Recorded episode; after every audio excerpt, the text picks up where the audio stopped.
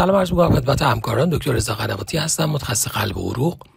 یکی از مطالعات مهمی که در کنگره اخیر ESC مطرح شد مطالعه از مجموع مطالعات سری AFNet بود. این مطالعه به عنوان نوع AFNet 6 نتایجش منتشر شد. هدف این مطالعه بررسی فایده مصرف آنتیکواگولان در بیمارانی بود که اتریال های ریت اپیزود رو تجربه کرده بودند و inclusion criteria ی مطالعه هم افراد بالای 65 سالی بودن که حداقل دو ماه از تعبیه device برای اونا گذشته و حداقل یک اپیزود از AHRE با rate حداقل 180 beat در دقیقه در دهلیز رو برای حداقل 6 دقیقه تجربه کرده بودند.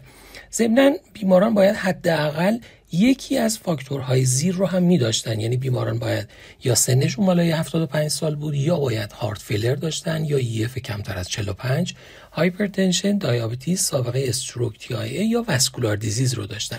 یعنی عملا بیمارانی بودن که همه baseline ریسک بروز AF رو هم به طور قابل توجهی بیشتر از بقیه موارد دارا بودند. در مجموع 2536 بیمار در این مطالعه مورد بررسی قرار گرفتن با متوسط سنی 78 سال که 37 درصد اونها خانوم بودند.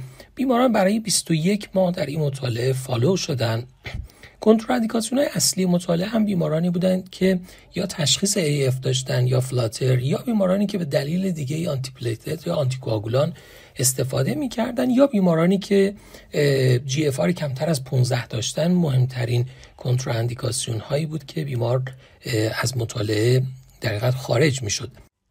در مجموع بیماران این مطالعه به طور متوسط دو هشت دهم اپیزود AHRE رو تجربه کرده بودند و از نظر مدت زمان هم دو هشت دهم ساعت متوسط زمان بروز این اپیزودها بود چتس اسکور متوسط بیماران هم چهار بود و نهایتا 18 درصد از بیماران هم در حین مطالعه تشخیص AF برای اونها مطرح شد. primary endpoint مطالعه که مجموعه cardiovascular death stroke systemic embolism بود در گروهی که ادوکسابان رو به عنوان آنتیکواگولان استفاده کرده بود. در مقایسه با گروه پلاسبو تفاوت قابل توجهی نداشتن. یعنی 3 و 2 درصد در گروه ادوکسابان و 4 درصد در گروه پلاسبو بود که تفاوت آماری معنی داری رو هم نشون نمی‌داد. از نظر safety outcome ها هم مجموع all-cause mortality یا major bleeding بود که گروهی که آپیکسابان رو مصرف کرده بودن 5.9 دهم درصد. در مقایسه با 4 درصد در گروه پلاسبو بود که از نظر آماری میزان bleeding هم بالاتر بود.